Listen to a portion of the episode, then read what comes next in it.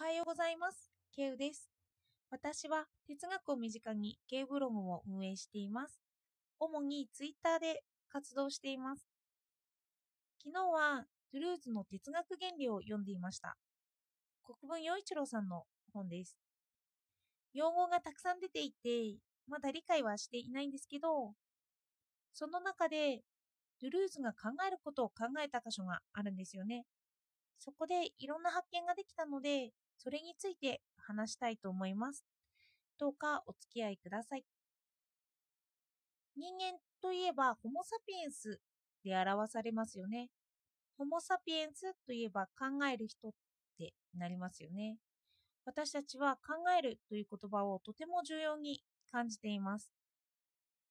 では、その考えるって何だってことを、ドゥルーズはどう考えたのかをお話しします。ドゥルーズは思考することこそが性の新たな可能性の発明や発見だって語るんですよ。生きる可能性や発見なので、とても重要視しているんですよね。では、思考とは何かなんですけど、思考って真理を追い求めようとしますよね。一つというか回答を出そうとする。それで、その動きに関して、ドゥルーズはこう語るんです。真理は前もって存在する積極的意志の作り出すものではなく、思考の中での暴力の結果である。ちょっと何を言ってるんだろうって、ちょっとハテナマークがたくさん立つ文章ですよね。思考は積極的に意志によって作り出すものじゃない。しかも暴力だって。どういうことってなりますよね。これはこのようなことを言っています。考えは積極的に考えられるものではない。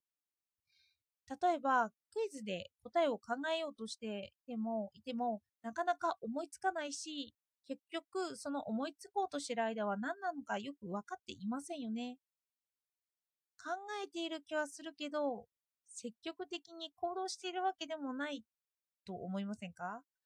ただ頭の中でいろんなものに出会おうとはしていますよね。そしてなぜかわからないまま、ふと答えが浮かびませんか？偶然に結びつくものが頭の中に浮かんできて、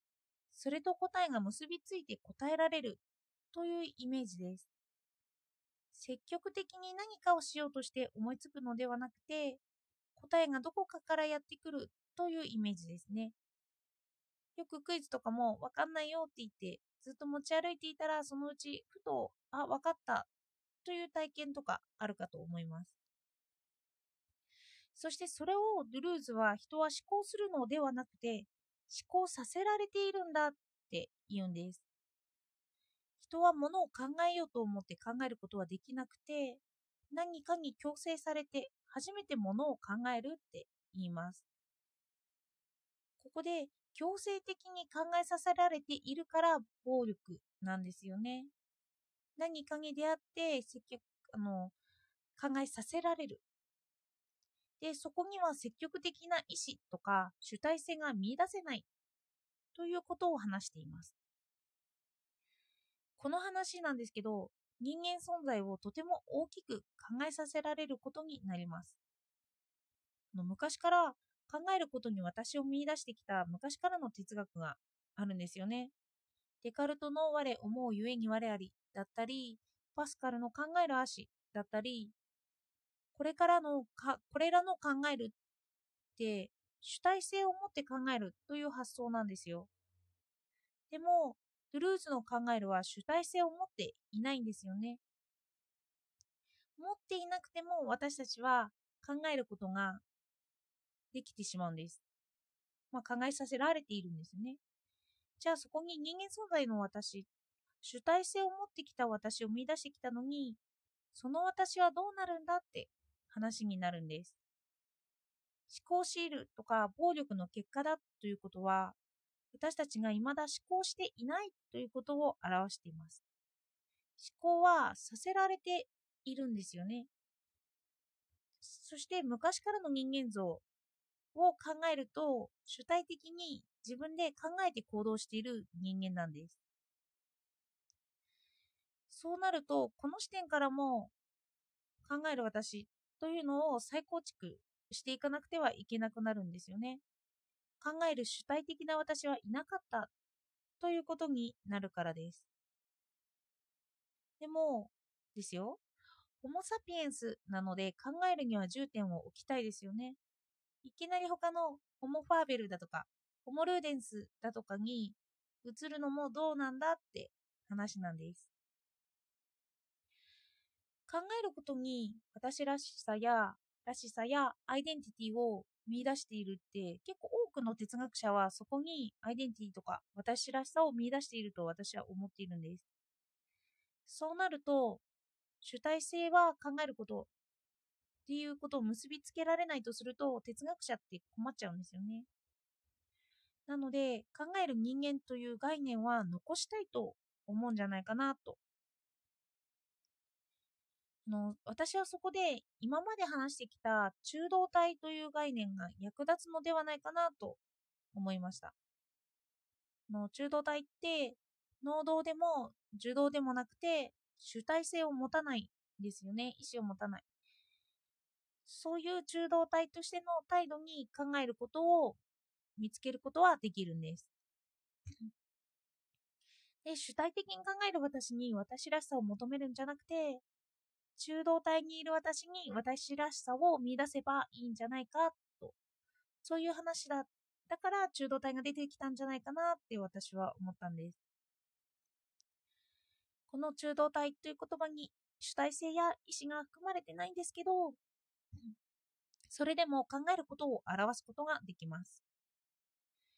しかもちょっと歴史を紐解いていくと人間の意思という発想が出てきたのって近年になってからって言われています。特にショーペンハウアーが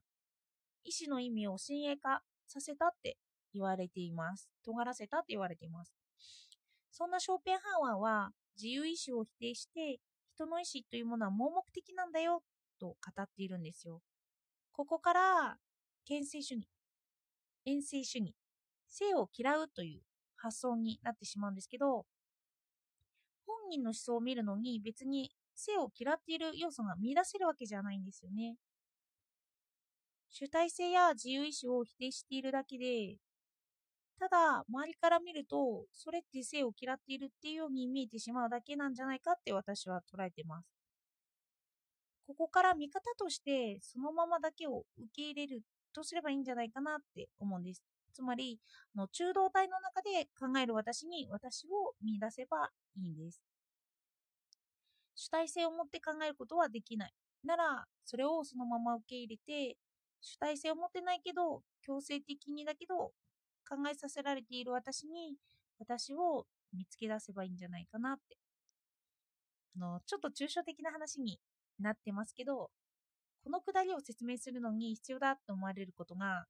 たくさんあります。まず、実存主義と構造主義の違い。それぞれの立場の考えるの違いですね。実存主義のパスカルと、意思は盲目的という構造主義の走りのようなショーペンハンワーの考えるとの違い。そこから構造主義の中で考えるはどのように捉えられてきているかという理解。そして時代が進むにつれて解明されてきたことから考えることが強制だってことが発覚に至ったんですよね。そしてそれなら分かっていなかった以前、その構造主義以前ですね、知識がなかったという時代は主体性を持っていたのかという視点にまで及んできます。これらを説明してやっと中道体として考える私が理解できると思うんですけど、ちょっとラジオだけではもう時間になるので語れないですね。このことをまとめてまたブログに書いてみようかなと思っています。まあ、考えるを2つに分けての主体性を持って考えるという以前と考えさせられている今というその2つの軸ですね。ちょっとここでは説明できないのでその考える違いについて持ち歩いてみてください。では今日もお聴きいただいてありがとうございました。